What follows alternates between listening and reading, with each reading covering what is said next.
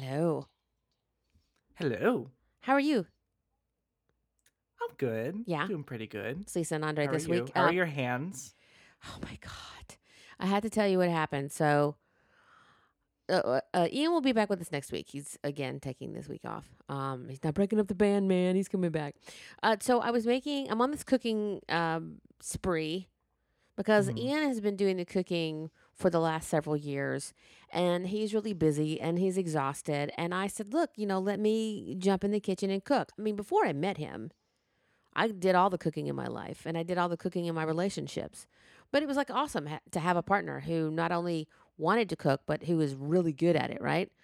So Mhm. he's exhausted, and I could tell like we were going to In and Out quite a lot, and I was like, you know, let me just start cooking again. So I made, I found this recipe for cauliflower potato curry, and it looked really Mm. awesome. I didn't realize it had nine thousand ingredients in it, or else I wouldn't have. it started on this endeavor, but as I'm at the grocery store buying like the ninth thing to go in it, I'm like, oh fuck. So it's late when I make this, right? It's Friday night, Thursday night, and it's it's late when I make this, and I don't even think about this. I'm sitting at the table chopping because I'm watching Call the Midwife. I'm giving my legs a rest, and I'm stripping the seeds out of this serrano pepper with my left Mhm. thumb, and I'm just I'm just going down the. I cut it in half, and I'm just ripping them out. And Ian comes in to say something to me, and he goes, "Oh my god, I can't even stand in this room." And I said, "What?" And he goes, "It's just the whole air is just like filled with the smell of this pepper. I didn't even smell it." Hmm. And then, literally, about 30 minutes later on the dot, my face starts burning. Oh no. And then my hand started aching a little bit. And then my right hand started aching. And I'm like, what is that? And then I look down at the serrano pepper that I'm about to drop into the mixture. And I'm like, what kind of amateur hour bullshit have I just done? Because normally I put on gloves when I'm cooking in general. I don't like to get stuck Yeah. stick off all over my hands. And I don't want to, I cook with a lot of garlic. So I don't want to reek like of garlic all night long. right. My hands have been, my thumbs are still burning. So that was Thursday night. My hands finally stopped burning probably last night around 11. And then my thumbs, the tip of my thumbs are burning. And I had just, I clipped my fingernails earlier today on Thursday because to write, the way I put my fingers on the keyboard to write, Mhm. um, I cut. I always keep my fingernails trimmed down to almost nothing, but I over trimmed them, so I had a, my finger, the quick, Oh, no. was open on my index finger on my right hand, and then my thumbs, I cut them way down to the quick. Uh, I feel like this is kind of something they did in the Dark Ages, like the Marquis de Sade or somebody did to people. Because it's, I would pretty much, if you wanted to know some information and you were doing this to me, I'd just tell it to you. Here's my social security number. Here's where all the guys are hanging out. And you go round them up. Yikes. And it's Saturday we're recording this, so it's still burning. It's your, still your burning. And I was told, like, I got Oh milk God. out because we had some milk. Rarely do we have, like, milk in the house. But first, I was making cookies at one point. So I had milk and I was, not a cake, and I soaked my hands in them. Instant relief. Sure, that shit Mhm. works. But then as soon as you pull your hands out of it, you're back to the old pain. And I didn't really feel like sitting there watching TV with my hands in a bowl of milk for. I don't know. It was like the dumbest thing I've done in a long time. I just haven't been in the kitchen in a while. And normally, you know, I'm getting my skills back because it's Mhm. been a minute. But it's one of those things where I'm like, why the hell would you? And then I had wiped my face. And then at one point, I stopped down to go to the bathroom. I won't even get into that. Suffice Oh, it to no. say, suffice it to say, Pompeii was on fire, and uh, it was it was not cool, man. I was just like, who? What kind of? And it was hilarious. So I was, we were laughing our asses off, but at the same time, I was like, who even? And this is before I realized I was rubbing all the surfaces of my body with serrano pepper.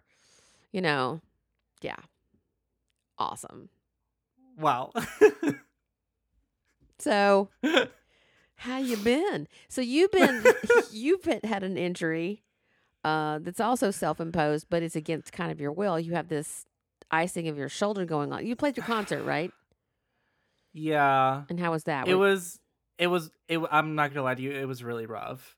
Um so basically I've I've been having this problem with the literally the the my left shoulder right where my viola rests um the past like 3 weeks Um, it's just like every time I start playing within five minutes, it's just like immediately sore. Like I remember it started because I started practicing in the morning like I usually do. And then there was like this sudden like burst of pain that just like radiated from the top of my shoulder down my arm. And I was like, okay. So I put the viola down and I, I just kind of left it for an hour and then I tried to come back and practice again. And it didn't come back like suddenly, but like the more I kept playing, the more the pain was coming back. And I'm just like, oh no, this is not good. Because I've had pain in like the the muscles in between my thumb and my index fingers on both hands. Um, I've already had problems with that in the past, and that's usually like for me like over practicing or just over playing in general which has been known to happen or when i'm just like playing a lot for like gigs you know especially when i'm playing like shows like oh my god when i played the magic flute last year all the pain because that's just three hours of of you know boom boom boom boom Oh God. Um, yes. yeah so I so i you know I, I made my professor aware we've been like very low key i haven't practiced in a very long time which is very problematic when you're in the middle of the semester um but so i basically have been icing ever since but i've been icing intermittently so this week i was like i have to like just like ice continuously throughout the day. Not to say i like sit like on my couch hours with ice on my back because that's you know that's not good but I, I i have to do it continuously throughout the day and it's somewhat helped and i've tried stretching as much as possible before i sit down in that chair but literally during my concert on thursday i i'm in the front stand so it's not like i can like stop playing without it being a huge distraction to everyone else and the audience so i kind of i'm like kind of like half playing almost like i'm doing like air viola Oh my god. because. I'm literally just like my muscles like are like on fire, my hands are hurting, and at one point, literally all the muscles in my upper back just got like really, really like hot. Like it felt like there was like hot water just like all over my muscles. So needless to say, I'm falling apart. Yeah. I'm a 60 year old man. Yeah. Um, I'm 55. I mean, we're, we're out there together. You and I, you know, take the show on the road. and it's eh, yeah and it's hard because like i i i'm not in a position to stop playing even though that's what i'm supposed to be doing Mhm. if i absolutely do not need to be playing i'm not Right. But you know i'm i'm playing someone's recital and i still have orchestra three times a week. And so i still have to play no matter what unless it gets really bad and i need like a doctor's note to to say that i physically cannot play. Um and yeah and it's it's hard. And we were we were talking about that this week because it's hard when you're when you know like what you're doing is like bad for you but you kind of still have to do it Right. Like, because I had regardless. tendonitis. We didn't cover the uh, my hapless Serrano thing was just the tip of the iceberg because I just went to see a surgeon. I broke my finger 20 years ago, re-broke it uh, a couple of summers ago, and there's a cyst growing in there. Blah blah blah. So and it's on my right hand. It's the middle finger. It's the bird finger. It's really gnarly. It's kind of hilarious because it's like this crooked old witch finger from like you know a Disney movie, and. Uh, So I'm gonna have to get surgery. I mean, I might as well do it now uh, while I'm relatively younger. And then while I was in there, I was like, "Hey, so doc, you know, what's this constant burning in my hands?" She goes, "Tendonitis." And I was like, "Oh shit, yeah," because holding a coffee cup that's too big, or or just doing anything. Mhm. Sometimes, you know, because I'm typing thousands of words a day. I'm at the typewriter every day because that's how I earn my living.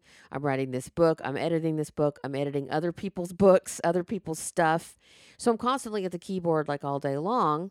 And I said, So what do you think? I said, Get it hot. She goes, Oh, those things will give you relief, you know. And I said, I take baths. I take Epsom salt baths. She goes, That's great. I said, But how do I fix it? She goes, Oh, well, you need to stop using your hands for six weeks. And I was like, this is like one of the top surgeons in Los Angeles. This is what she does. This is, this chick is the bomb, by the way. She goes, yeah, I just stop using it. I said, it's not an option. She goes, well, then you're going to be in a lot of pain, son. And I was just like, I love how she's just like telling me the truth. She goes, unless you just literally stop using it. And funny, this had just, not funny, not funny, haha. But literally a couple of days after I learned this, you were telling me about, I keep seeing you posting about like icing your shoulder, icing your shoulder. And I was Mhm. like, yeah, dude, like you and I are in the same boat. We can't stop. Like, mm-hmm. I'd love to just sort of kick back and win the lottery and, you know, hire a Rami Malek looking guy to come in and type my book for me, because that's what I do with my money, um, and hire a chef for both of us, and have somebody clean my house. But it's like I, you know, you can't do it, and what do you do when you have to do it? And it's like I just now I'm very and I'm like my one of the things I like to do when I'm not writing is I like to play video games. Mm-hmm. And that's just using my hands even more. So I'm like, okay, I got to Yeah. listen to audiobooks and take the dog for a walk. I got to do less of that. And then when I'm in the kitchen, chopping is painful, man. Just chopping anything. And I'm like pulling out the old, like all the machines to chop things. Yeah. So it sucks. You know, but yours is very public. Mine is I can take breaks, I can get up. I can only imagine being on a stage and having to be not be a distraction as you say. That Yeah. sucks, man. It just sucks. It just is what it is. It is what it is. I'm just ready to graduate and never have to play in an orchestra again. Your senioritis is real. Like, I mean, there's a realness behind this. It Not only is. just like the emotional thing that you go through when you're graduating, but like your body needs you to stop doing this. oh yeah, it's way it's way more than just like kind of like mentally being over it. Like my body too is just like it just needs to stop. And this is kind of, even though you're you're young, like you're super young, it's like it's still like these things that we do in our youth that come back to Yeah. haunt us. You know, the the overrunning my my knee. I tore up my knees when I was young, when I was your age, and I did a lot of stuff. Where I'm like, yeah, fuck it, it's my body. I'll yeah, I'll rest later. I'll sleep when I'm dead. No, no, no, no, no, no. Here's the here's the long walk between I'll sleep when I'm dead and when you're doing this is like you have a long life if you're lucky to be sore and achy and when it rains shit happens to your body you're like oh fuck dude so yeah no Yeah. dude i can't no, when Yeah, do you I'm a- graduate how many weeks it's like so it's february now how many more weeks do you have at this I don't know about weeks. I graduate May 15th. So it's not it's not that far away, but it's still like it feels like it's years still have I still have two concerts left oh, in this semester, so is there a robot I don't know. Huh? is there a is there a robot that you can hire or is like there's somebody who's like an amazing viola player somewhere where you just like you give them like 200 bucks and just live your life Well, here's the thing. My it in a, if it was a, a different I don't know how to put this delicately. If I was in a different, let's say, learning environment, and there's 10 of us in our section. Um so naturally, if I did have to sit out for a concert, you're losing one player and you still have 9 left. That's a pretty good number for a university orchestra. The problem is every concert orchestra I'm taking as a class, so like every concert is almost like an exam. You're not exactly being like tested, but every concert is a grade. right It's literally it's pass fail. You you just have to show up for the concert and you pass. So when I had mono my freshman year and I missed an entire month of rehearsals and a concert, I had to make it up with the community orchestra next semester. And like a whole month and a whole concert, I can understand that.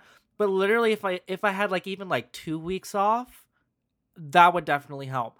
But unfortunately, I'm not in a situation unless I get like a doctor's note from the hospital saying that if I keep playing, it's just going to get worse, then I can't stop.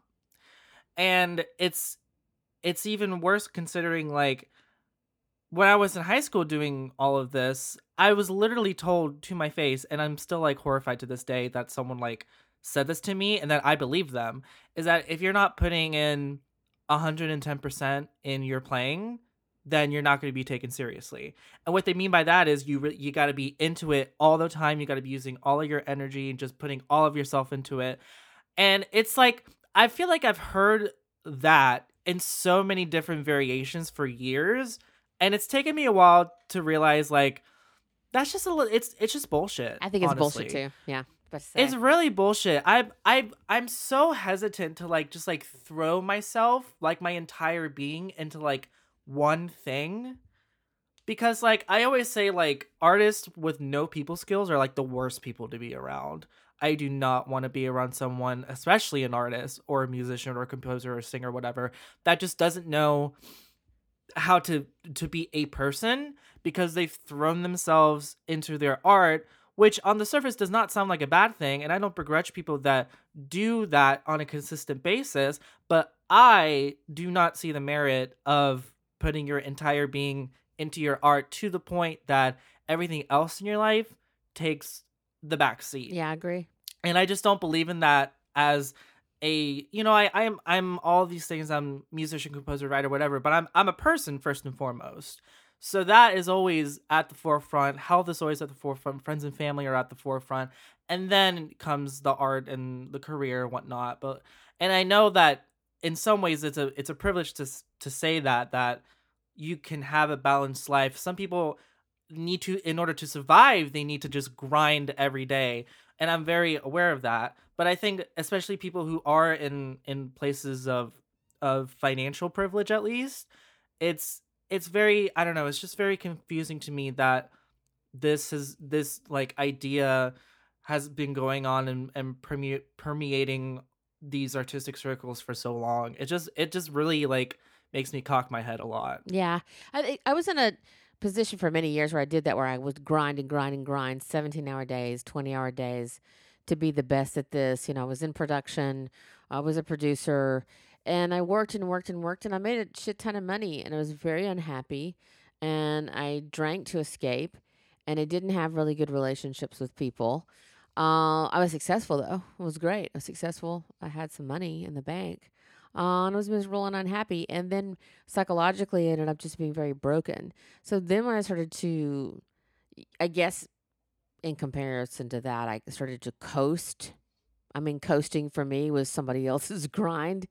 Um, the world got better. Things got better. I stopped chasing titles and accolades and trophies, and um, I literally stopped seeing myself through other people's eyes, and the world changed for me. And that's the world I live in now, and I really don't give a fuck about people's measuring of my life.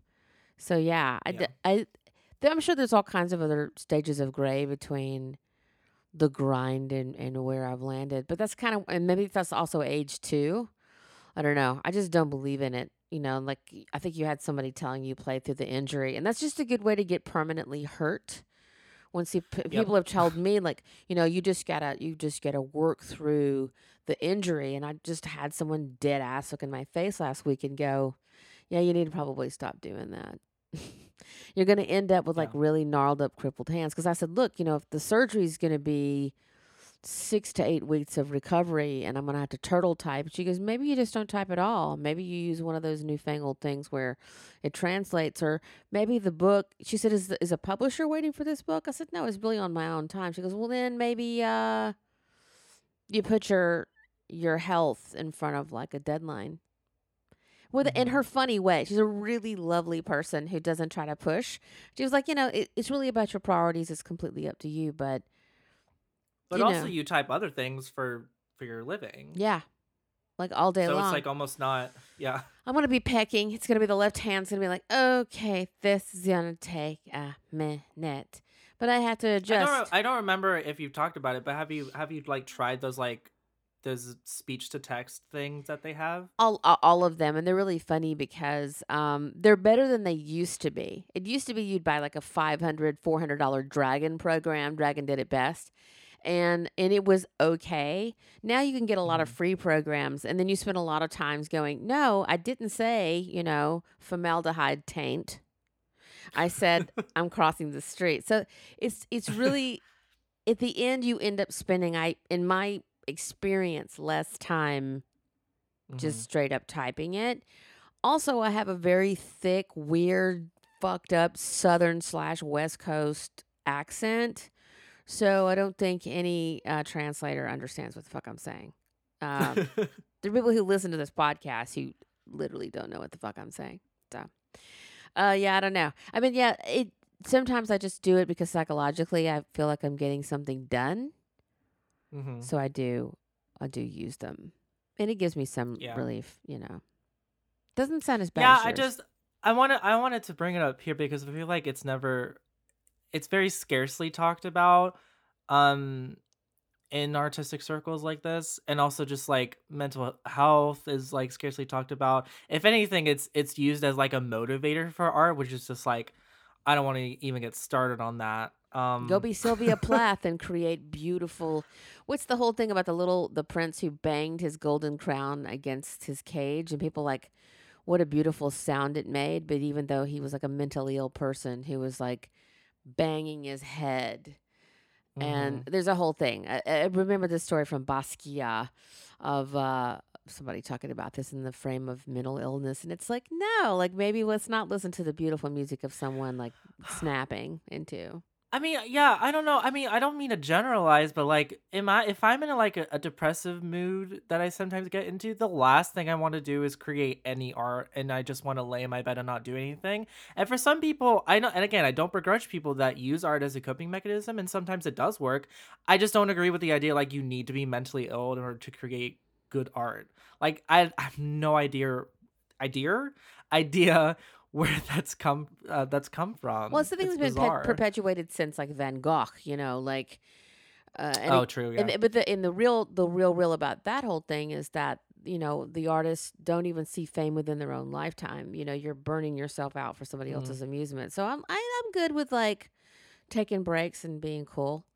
Another thing we were talking about, one of the things that comes along in our world is you said you were struggling with writer's block, which I know well. Hello, old friend, Mm. writer's block.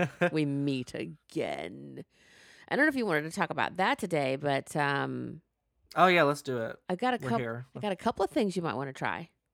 hmm Um, because I've been in that dark cauldron of hell many, many times, and I've gotten a lot of advice over the years. It's like when you get a migraine, or like when you're when uh, when us ladies get period cramps, and people are like, you know, put a small wedge of, you know, and you're like, what's go- happening? You know, put iceberg lettuce on your temple. I, I don't know what's happening in your household, but so here's it's kind of like advice like that. You can take it or leave it. This has this has worked for me. hmm Well, first of all, let's describe your writer's block. Is it full on writer's block, or what's happening? Uh, I don't. Um, I'm in a point where it's it's that kind of writer's block where like I I I want to sit down and write stuff, but my brain's just not letting me. And it's come from like it's various moments of like me sitting literally here at my desk and like not doing anything or just staring at my phone, just not even even opening up the program that I I used to write, and and then I just I just give up and just go, sit on the couch or something, and then it's literally just like I'm sitting on that couch and I'm having a burning desire to to write what I want to write, but I either can't bring myself to like just get up off that couch or I don't know I have the the urge to write, but my brain's like, "But what are we writing?" And then I'm like, "I don't know, brain." And so usually I take that as a sign of just like I'm not ready to return to the project. Um and I feel like there there are always moments when I'm working on long-term stuff that is just like it literally uh, this is going to sound crazy, but it's literally like that project being like you need to step away for a second because I'm not we're not you're not ready to keep working on this. And sometimes I do. But it's like it's it's being it's been a little too long for comfort. Like I literally have not touched the musical for almost 2 months and I don't love that. And I've been trying to get back into it, and my brain is just not letting me. I'm pretty sure the whole shoulder thing probably has something to do with it because I'm just like not feeling very motivated at all because of that. I love that this is just turning into my personal therapy session. Um, but yeah, I'm I'm just in a really weird spot, and I'm like, you know, people are like, oh, you should go take a walk, or like you should go exercise or something. I'm just like, I don't have no time for that, and I definitely don't have the muscles for that right now. so I'm just like, I don't know. I've just been stuck in like this rut of apathy for literally like two months, and I don't know how to get out of it. So this is something you've already. This is Dorian. You're trying to go back into Dorian. This is a Yeah. project that's in Mhm. progress. So same thing has happened to me. I've taken the same break and it's too long, and it probably is too long. I'm going to be honest with you. It probably is too long, and you probably should get it back in there and do something. For the simple reason yeah. of this is if you lose the track, you go back in, and it's like starting from scratch. Sometimes it's great to walk away and to let some mm-hmm. either something die or rejuvenate itself one of those two things are usually going to happen, right? But if it's something that you really like, Dorian has got legs. It's something that we know is good. It's worked out. You've put it out into the public. It's got some life to it, and you need to probably do something about it. I'm not trying to like say you need to do something like today, but here's what works. Sometimes the stuff is just not there. There's no juice in the tank. Probably your body mm-hmm. is fighting you. Psychologically, it's fighting you. You talk about burning desire. Here's the things that work for me sit down and write anything, everything. In fact, make the goal to write the worst possible fucking ideas you can think of. Dorian okay. is a barista on Mars. It doesn't matter. Just write and make it and limit it. Make it two pages. You're going to write two pages of the worst possible Dorian idea you can. Either you type it or you write it. You have you don't have to be in the program just anything yellow notepad say it to yourself on your phone you know in notes mm-hmm. and just do that every day that you have that urge to write do that just something anything doesn't matter what it is doesn't matter you're not going to really track it you're just going to log it you're going to be able to look at it maybe so do put it in some sort of like recordable way right journal it mm-hmm. two note cards it or you can do the two pager thing where i do two page i do a scene two pages, two characters, two minutes, and just do that and then walk away. What happens is your brain kicks into gear, any gear. You're not writing anything that you may use at all, or you may write the best scene possibly in the musical ever. But it gets your brain oiled. You just need to get it oiled. But if you get in there and you're doing that and you're resisting the hell out of that, you literally really do need to take that break. Mm. And then don't be afraid of the break. Your brain is like, I don't want to touch this. Then you do walk away. You do. Yeah. But you have to figure out what's going on in there, right? So what I'm saying is you have to get in get in there and gauge it. At least take the temperature of it. And if it means that you don't come back into this until you graduate, then that's what you got to do.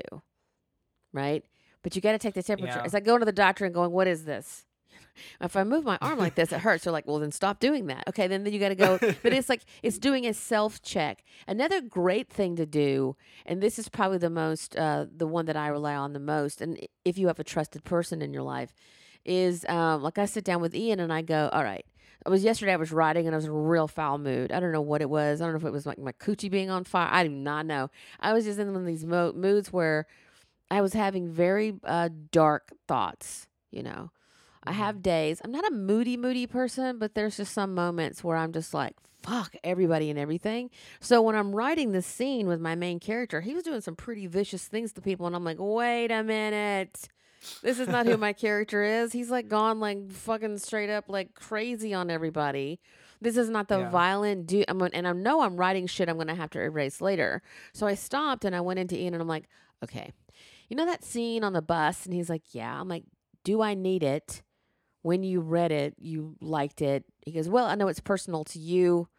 I said, But what does the bus scene say about the guy? Do I need it? He goes, You know what? Keep it in for now. And we had a conversation. I was telling him what was going on. He was like, Whoa, that seems dark. And it was great because I was share I drug it out of the closet to into the mm-hmm. sunlight. And it really helped me. He's like, I don't know. I don't think it's necessarily as scary as you think it is. So I got back to it this morning and uh, it helped to talk it out. So if you have someone you trust, and by the way, I'll offer you can always talk to me. Um, and I think just literally getting on the phone or walking into the room with Lindsay or, you know, someone that you trust and going, I have this idea.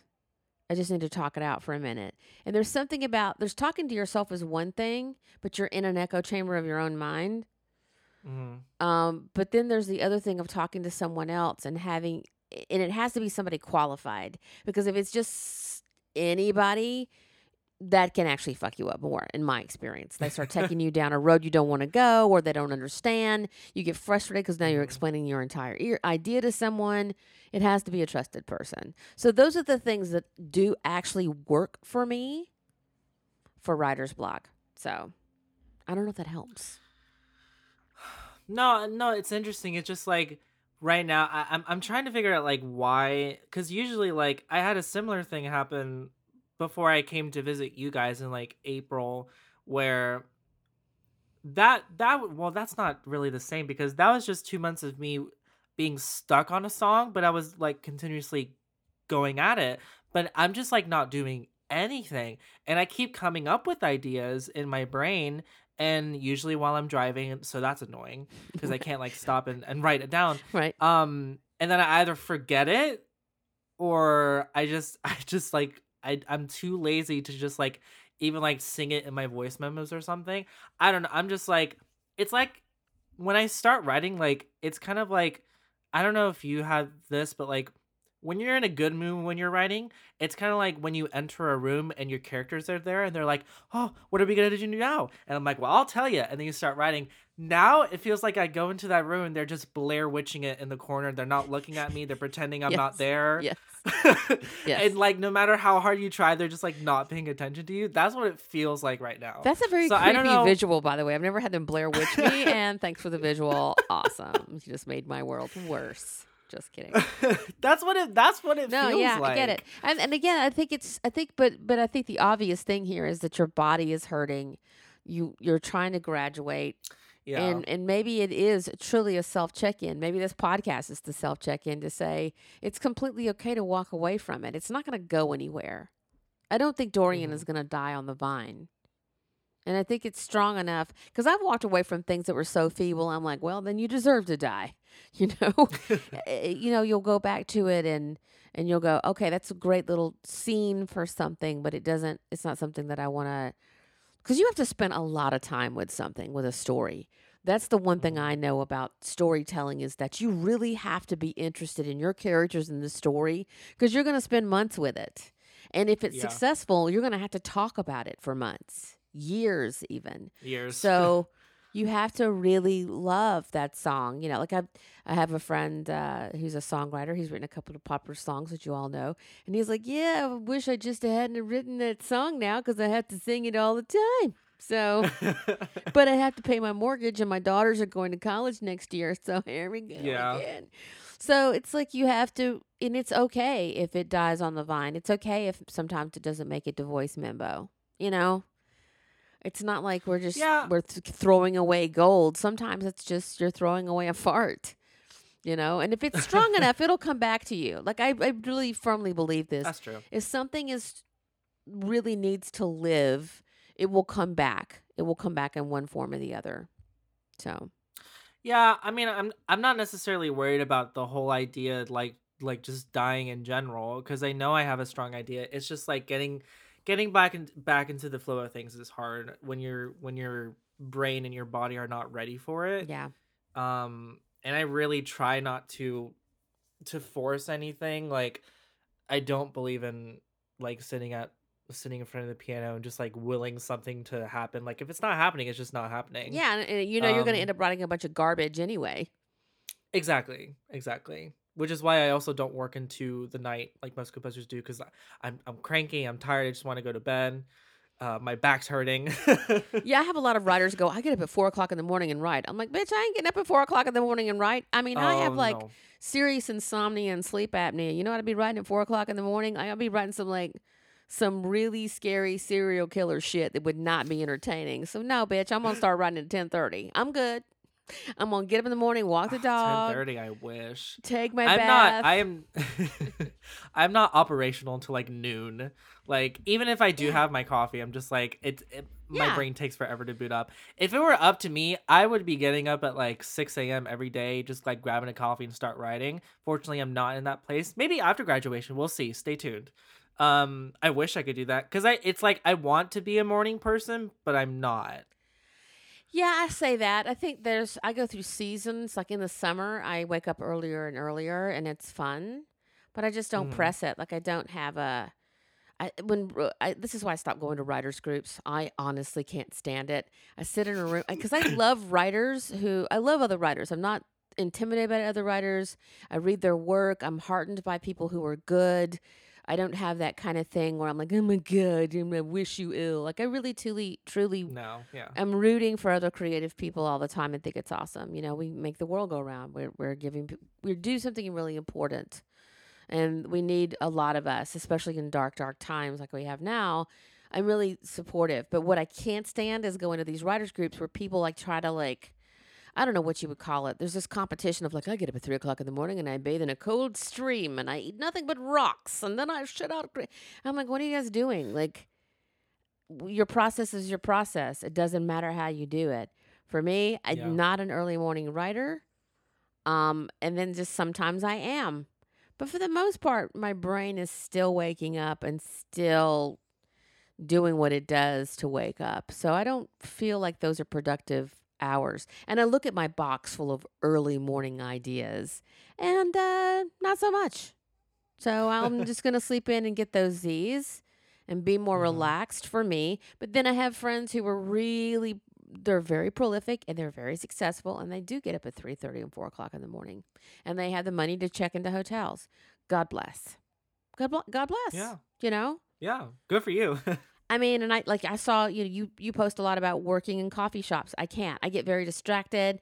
Pe- especially in LA, people have I'm all kinds bitch. people have like crazy problems in LA and they're just they're all dumb and especially on the west side. And I sit in coffee shops and next thing you know I'm in their drama and I'm like, "Oh my god, then he left her and then she got an STD." And then I'm like, "What?" And it's not helping my writing at all. And I I just get very distracted and then I just drop 12 bucks for something I could have made at home. You know. Mm. So, and I had to pee a lot, and public bathrooms are uh, horrible. So I am not that. I am not that bitch. You know, I think when I was younger, for sure, I was that bitch. I can't do it now. So, I, hats off to you. And again, I'm not shitting on you for going into a public place. I just can't do it. You know what I mean? Um, and when people are Yeah, not well, being amusing, it- they're annoying. So, I think it. ha- uh, Well, I will say this: if a coffee shop's playing music, I can't. yeah, exactly. usually it's bad. It's it's bad music. The, Yeah. the Starbucks I go to is very low key. Like if there's music playing, it's very soft, and I can't hear it over the like shh of like the the coffee thing, and no one in there is talking because they're also there doing homework or reading a book or just typing on their computer. So it's great. But like if I go into like um like a a non-chain coffee shop and for some reason i don't know what it is like the coffee there is great and sometimes it's even cheaper than starbucks love that but they're blaring music and the acoustics are always terrible Yeah. because you have like these like stone walls and like everyone's talking and like they're like eating like their little sandwiches i'm just like i i cannot and most starbucks i go to even though it is a chain and the, the coffee's slightly expensive most of the Starbucks I go to are very low key. The the music is not playing very loud, and most people are just there, just like on their phones or reading. So I just gravitate to, to there. So I just don't have the attention span for it. I'm at home in my office. I'd like it to be quiet as hell. Um, I get annoyed if Haggis barks too much, you know, like he's just like rah, rah, rah, Yeah. something. I'm like, it's just the mailman. He's not trying to kill you. Or my neighbor who's like, he's not even doing anything wrong. My neighbor, and I live in a very quiet neighborhood, as you know, but he'll be standing on the corner having a low key conversation with his gardener, and it's right outside my office window. And I want to murder him. I want to go out there and murder him. So I am not good with like extraneous noise. Also, um, I'll never forget the story. I have a friend who worked um, at Disney. I think she's still there, but she was um, she was I won't give the division, but she was in a, a, a place of create. She was a creative at Disney. Let's just say that. And okay, she tells this horror story about one of her coworkers was standing in line in a coffee shop and was working there and talking to another person that they ran into because they all worked at Disney. And they were talking about the idea they were working on. They were trying to story fix something. Someone, two people back, worked at another studio and Oh, no. stole this idea. That's why there was two pictures of the same kind that came out within six months of each other. So oh god, and I'm not. This is a real firsthand story, and so everybody like she, they all got called in and screamed at over this. You would two big pictures you would recognize, and so after that, I'm like, I'm so paranoid about getting. Not that I'm writing like gold. I'm like, good luck with my toilet idea, but like I just don't. I've had things stolen from me professionally before. Like they were big losses in my life, and so I had this huge Mm. paranoia about going into a public space and writing anything down. I'm like, I'm not gonna. That's why I'll tell jokes on Twitter. People pay me to write jokes. People write pay me to write material for them. I'm not gonna go on Twitter and just give it to you for free. Good luck being funny on Twitter. You're just giving your shit away. Awesome. You know, apparently you have Yeah. that many jokes in your life. I'm not so creative that I can be funny on Twitter for free and then give my stuff away. And I'm just, I'm going to go to the bathroom. Someone's going to steal my shit. I don't know. I just get very um the opposite of relaxed in in a coffee shop. But if it works for you, then that's, you know, there are people like, you know, who do it all the time. Issa Rae swears by it and she's creative as they come. So, Yeah, I think it also helps that it's just not my house. yeah, because like you need to you know well especially this apartment because like my desk is here and my bed is fi- is like three feet away from me right. so like the temptation is always it's like always there I'm going to be pro um, now. when when when i'm in coffee shops and, and i'm i'm forcing myself to to pay for overpriced coffee i have to make my time worth it. Yes, that's true. so i get a lot of stuff done. It's but I've, situational I've had yeah i but i've had it in those moments where where i'm i'm not like writing like words. When i'm writing music i've had old people come up to me and be like are you writing music? And i'm like yeah. And they're just like you never see that in a coffee shop and i'm just like it's it's more often than than you think I think that's pretty cool I- though. it is cool, but sometimes I'm just like when I when I have my headphones on and I get like I'm like into it and then I get like a tap on my shoulder. I'm just like because I'm not expecting people to come out because usually headphones are a sign of don't fuck with me. Right. But if they're you old, they don't care. But you know They're you, You know boomers, boomers yeah. are just like, well, I'm just gonna go over there and, and tap them on the shoulder. What are you, Um, Mozart, young man? Back in my day, you'd be writing a Lindy. Can you write a Lindy for me? Yeah. and then they'll be like, "Oh, my granddaughter plays the violin or something," and I'm just like, and I get like sucked into like a 15 minute conversation. Um. So yeah, coffee shops. Just be aware of the risk. Anyway, I don't know. I don't know what we're talking about. No, but I think all of these things are situational. Like some people, you know, they can ice and be cool. Some people can like ride in the morning and they're cool. Some people are in coffee shops and they're fine. And then, you know, there are people who are like curmudgeonly weirdos like me who have to have it just so and who pee a lot, you know. And who are cheap bastards who were like, I'm not paying six dollars for this chai latte. I can get a big bucket of like mix at the Smart and Final and make all the chai lattes I want. Damn it um, I do think it's like, like again, I think it's probably could be age. It's also where you live. It's regional. I think I I think about like how your town is, and and I came from a smaller space like that, and I I do miss it. There's times where if I could get in a TARDIS and like have the best of both worlds, I would probably join you in that coffee shop. We'd sit at the same table with our headphones on, and you know get a lot of work done, and then uh, talk about it on the drive home. But it's like here it's just too it's too much. It's way too much. You're visiting next time. We'll get up in the morning. We'll walk down to the coffee bean. Um in the neighborhood and and you'll you'll see it's it's chaos it's fucking chaos everybody's laptop is open Well, no, I remember. I remember the coffee shop I went to to talk to that one composer guy. Oh, like, that's it right. Was loud. it's crazy yeah the acoustics Like we are could hell. barely hear each other. Yeah. I'm just like, no thanks. acoustically most of the restaurants that you go into i don't know what this is about la i think it's just because space is a premium and they throw up big concrete blocks and call it a restaurant but acoustically i just can't do it. I cannot go to most restaurants around town. I'm like nobody thinks about it. Um, well we Mhm. go to the mac store. It's hell. I talked to one of the employees when i was buying my laptop and i said do you guys never complain? He goes if you complain in our store you get fired but like they Jesus Christ. architecturally this is on the promenade the the mac store there by the way mac Oh, yeah. if you're listening apple you're you guys should be fucking sued because that is a nightmare it's an auditory nightmare in there I remember we went in there. It's We went horrible. in there. I remember. Yeah. and so i can only imagine like having to and that's what a lot of restaurants are i'm like i can't have a conversation with you i can't enjoy this and because ian's so sensitive about his ears because he needs them for his job that's his living we'll bounce we'll Mhm. like can we get this to go so we can get out of your fucking loud as shit restaurant So I think that's why we probably also prefer Hillstone. We go to Hillstone because acoustically the ceilings are low. They've got uh, they really paid attention to where it was because it sits right on Wilshire there. It's a very Yeah. low slung kind of calm restaurant, and that's why we enjoy that. Same thing with Warehouse. Warehouse is kind of padded, you know, stuff like that.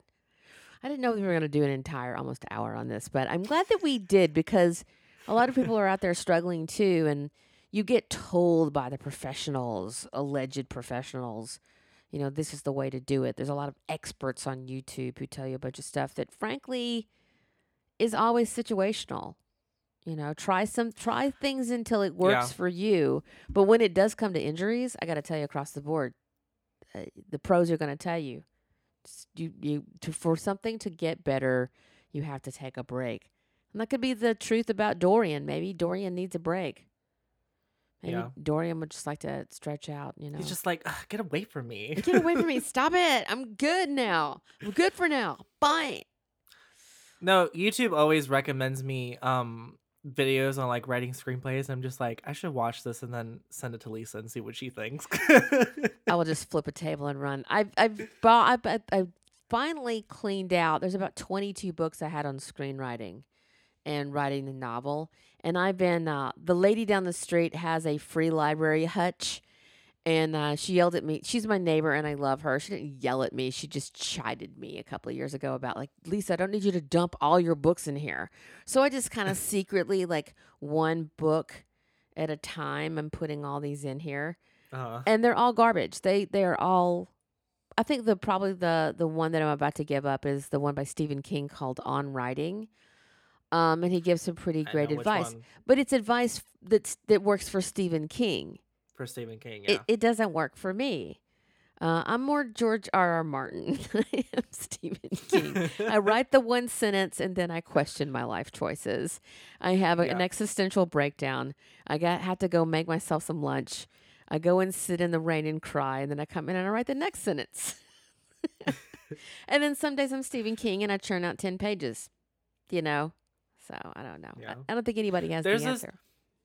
there's this whole um there's this one YouTuber that I follow. I think her name is Kate Cavanaugh and she does a whole series on like I try writing like insert big author here and it's it's really interesting to watch her because she she reads up on she's done for like Stephen King, Neil Gaiman, J.K. Rowling. Like I've watched all of these, and it, it's really interesting because she really like does like she gets into it and she's like no exceptions even if it's really inconvenient i'm just gonna do this and see what happens and then by the end of the video she's like some of this works for me and some of it doesn't That's and fascinating. that's okay Kate every Cavanaugh. video ends like that and i'm just like you know So But, Kate like, no, really YouTube. I'm going to watch. this. This sounds awesome. Of course, I would watch that. Someone let who's me let me trying all double these. check the name Yeah, all these people who Yeah. try these methods. Hell yeah, because you know when I was starting out eight, millions of years ago, I would just absorb. That there was only a few notable books on the market on screenwriting. Let's just say there's the Sid Field book, which don't get that book. There's Save the Cat, which don't get that book. And uh, there's a lot of there's a lot of books out there that are just you know these guys have made quite a living telling you how to write books. But I look at what you've written. What is Sid Field's name on? You know, I look at the author and I go, hmm.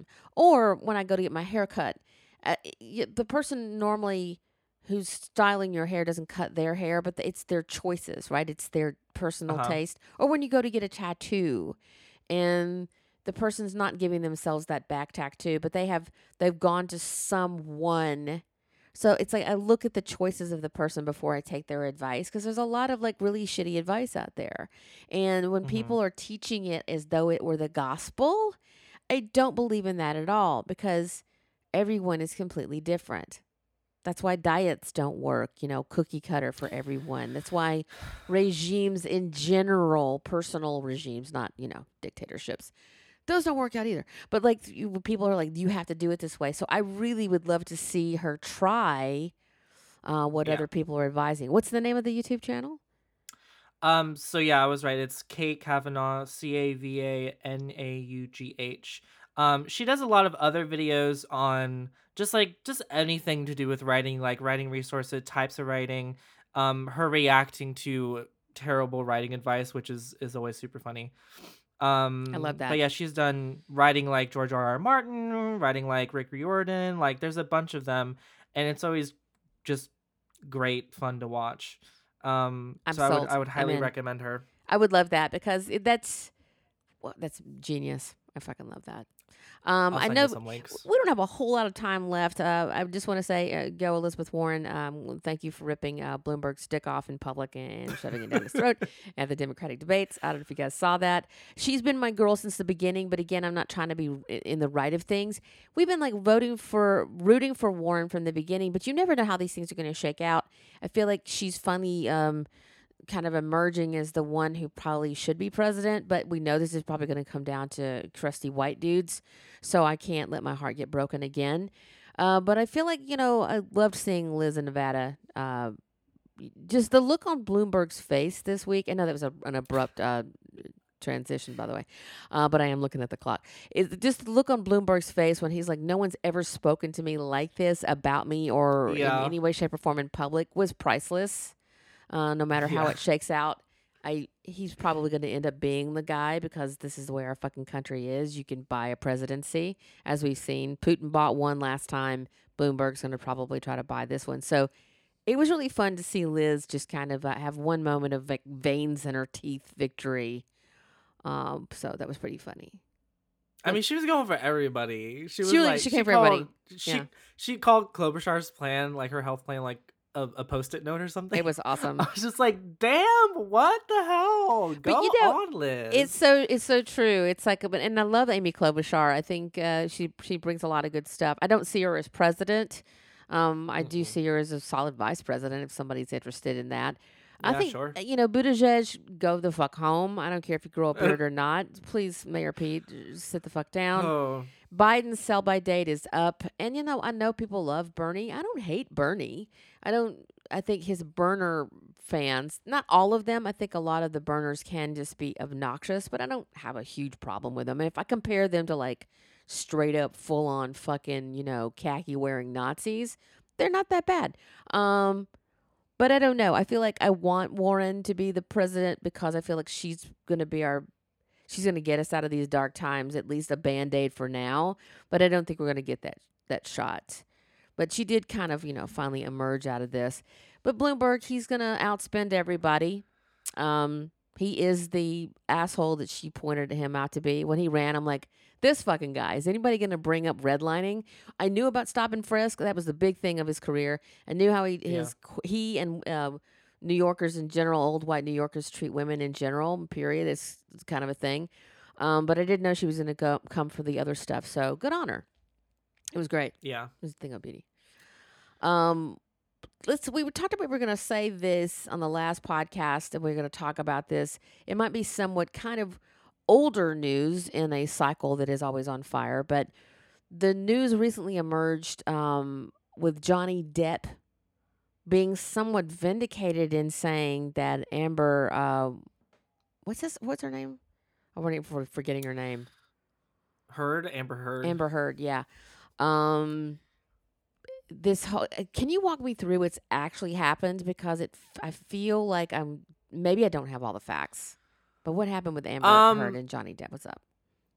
So literally a couple of weeks ago, the I think Depp's lawyers released an audio recording of of one of their fights and it very clearly paints a very not nice picture of Amber. She admits to hitting him and abusing him and calling him a baby and um kind of being homophobic a little bit um just really insulting him in a lot of ways and there were photos of um of like Johnny Depp's like finger that she like tried to chop off and he got like MRSA and there was like she she like t- took a shit on his bed and like threw things at him I'm sorry, so, what? like- she what? she shit on his bed Wow. I we're just gonna leave it there. Um, but I mean, so that's, it that's so the plenty to narrative leave there. Wow. Damn, didn't even know so the part. narrative has has changed. Um, it wasn't a so um, we can't really say she's a victim. Um, I think both of them are together enabling their toxicity Sure. and um and there's just still a lot we don't know but now i i feel comfortable at least knowing that that that you know that he- johnny is not the terrible wife beater that he's been painted to be for the last couple of years Sure. and i feel like i have to say that because we have like publicly criticized him on this podcast for that But we also, Um, in that same podcast, I want to point out, we did look up information about the allegations of him punching somebody on a set to find out that that could have also been, you know, made up Yeah. or, or mischaracterized. So we haven't completely come for Johnny, but we did, you know, it was in the news. So we talked about it. We're an entertainment podcast, so we did. But no, I'm glad that, I'm glad we're talking about it now. I had no, the, the, the, it's completely new to me that she shat on his bed. What the fuck is going on? And y'all like, okay, let's just back up. First of all, we know Johnny is an eccentric dude. He's been famous for a long time, and I think when people who are famous at that caliber for a long time, I think it kind of, uh, I don't know, it it morphs you into something. I don't think it's healthy for you. I should just say. So I'm not saying that Johnny's completely innocent. I do think he's a weird dude, and I think he lets people into his life that are not necessarily always the healthiest of people, right? We can say that Mhm. probably and be mm, probably right. But this thing with Amber Heard, you see him double down when she accuses him, right? Yeah First, he's wanting it just to go away, and then he's like, "No, uh, uh-uh, I'm not going to let this go." And now that this whole information has emerged, you get what he's saying. He's like, "Look, we're you know It I'm a famous yeah. dude, and things go down, but I did not abuse this woman. And if that's true, this is what we've been talking about. I'm not a full on just accepted Me Too." And believe all women stuff. I'm not a believe all women stuff because of this very thing right here this is a great example of how I want to look at the story case by case by case. If you're dragging it out into the public and you're forcing us all to look at it, I really want to look at all the facts. And I just feel bad for the dude if this is the case. I really feel bad for the dude that she's been dragging him out into the streets. Yeah, I mean it's been it's been an evolution because at first when these allegations came to light, he didn't do anything because you're right, he just want he just did want it to go away. He didn't want to bring attention to it. I think he started changing his tune once his involvement with the second Fantastic Beast film became a thing and people started coming for JK about it as well. He he did this interview with some magazine, I don't remember, starts with an S. Uh, literally saying I'm I'm going to fight back on this cuz this is this is getting ridiculous. Um and so now like again like I feel like I don't know about it too much to like completely feel like anyone is innocent in this case. I feel like both of them are have engaged in a lot of toxic behavior, maybe some more than most. Some people have pointed out that Amber already had a domestic violence squabble against a past relationship before Johnny, so she has a history of it. So it's just like it's not too one-sided anymore. Yeah. And but I will say this, I do feel a lot better about I don't feel as guilty perhaps maybe supporting him in the future Fantastic Beast films or just watching his past films in general. hmm Um and yeah, it's it's a very weird place to be in and this this thing is like still ongoing if you can believe it. But it it's really crazy when you think like there there's like you know Amber Heard is like going to like these conferences for like domestic abuse victims and like giving speeches and like hugging those victims and you're just like wait what the fuck Yeah. Yeah. like It's messy all like the way around. sociopathic shit right there Yeah, it's pretty messy. It's like eh, you know, and again, I th- these marriages, dude. It's like why just stay normal people. Stop drinking. First of all, I've done some messy shit drinking. It doesn't help. Stop drinking. You're at an age where maybe you stop drinking, then, uh, Johnny. And then you know, I don't know. Maybe make some different choices, and and hopefully he is. Hopefully, you know, everybody has their moment because we see what happens when you just keep going down this dark, dark path in both of their cases. And then Yeah. everybody's in your business and everybody's weighing in and people are talking about you on podcasts. So I don't know. I, w- I want them both to find their peace, but if she's out here shitting on beds and trying to make him like the bad guy, you need to sit the fuck down, girl. Seriously. And Johnny, sober up so you know actually what happened, you know? Yeah. Um, There's already people calling on Warner Brothers to recast her role in Aquaman and like there's already a bunch of things. Some people do like are now completely convinced of of Johnny's innocence. Again, I, I just feel like we don't know that much. All I know right now is that the abuse was not one sided. yeah, of course. All I know. I mean, that's I- all that's all we know. This is aside from that fact. I've never been a big Amber Heard fan. I don't think she's that talented, but that's just me. This this was way before in any of this. I have this kind of opinion about a, a lot of those white girls. But um yeah, so I wish you both the best of luck. I don't know. It's weird. Uh, speaking of weird things, I'm going to leave with a recommendation. I don't know if you've been watching it. Um, it's on Netflix. It's been sitting in my queue at the top of the recommendation queue for a long time. I don't know if we all get the Uh-huh. same. I think it just does. Does has Netflix been recommending Ragnarok to you as much as it has to me? No. Not Ragnarok has in the MCU, but Ragnarok, this uh, Norwegian. No, yeah, I know, I know. No, it, it has not. So I guess it's I've just seen me. it. I've seen it as I'm scrolling through, but it, it hasn't been recommended to me. It's no. constantly going, you want to watch Ragnarok. You want to watch Ragnarok. You want to watch Ragnarok. I'm like, well, maybe I do. I don't know. Maybe you do know me better than I know myself. So finally, I caved in last night after giving Hunters um, on Prime a shot. I, I wasn't in the space, I guess, to see it. I have to go back to Hunters. I just was not into it last night. It, would, it looked beautiful, um, but it seemed way too complicated. It also was kind of hitting me in some wrong places about making this whole thing too cartoonish between the Jews and the Nazis. I don't know. I I wasn't. I got to go back and revisit it uh, with a fresher mind. Yesterday was weird, but so I decided to to to drag me and uh, Ian into the Ragnarok world because Netflix was just like, "You want this? You want this? You want this?" Um, so what it is basically is uh, Thor and Loki in high school and Edda Sweden, and you know what? I'm down. Um, even Mew Mew's in it, so that's cool. Uh, so Magnet. Magna is in, and, and all the people that if you guys are Netflix people like I am, you see a couple of people we saw in Lilyhammer. Um, and if you really want, you really want to entice you to watch the show, um, a lot of these people have worked with Bill Skarsgård, um, because they're all you know, uh, Swedish. So it's it's interesting because it's kind of fits completely within that youth culture that Netflix does only it Mhm. doesn't it's not problematic now i don't know that for sure because it's dubbed. I think that's what bothers me about it is that it's dubbed. I don't like dubbed Oh. things. Yeah. so i want to hear the original language and the intonation. But so far as much as i want to roll my eyes uh, at how silly some of this stuff is because the bad guys the the gods in it um I guess the gods love IKEA furniture and soft lighting, and um, they're just like us.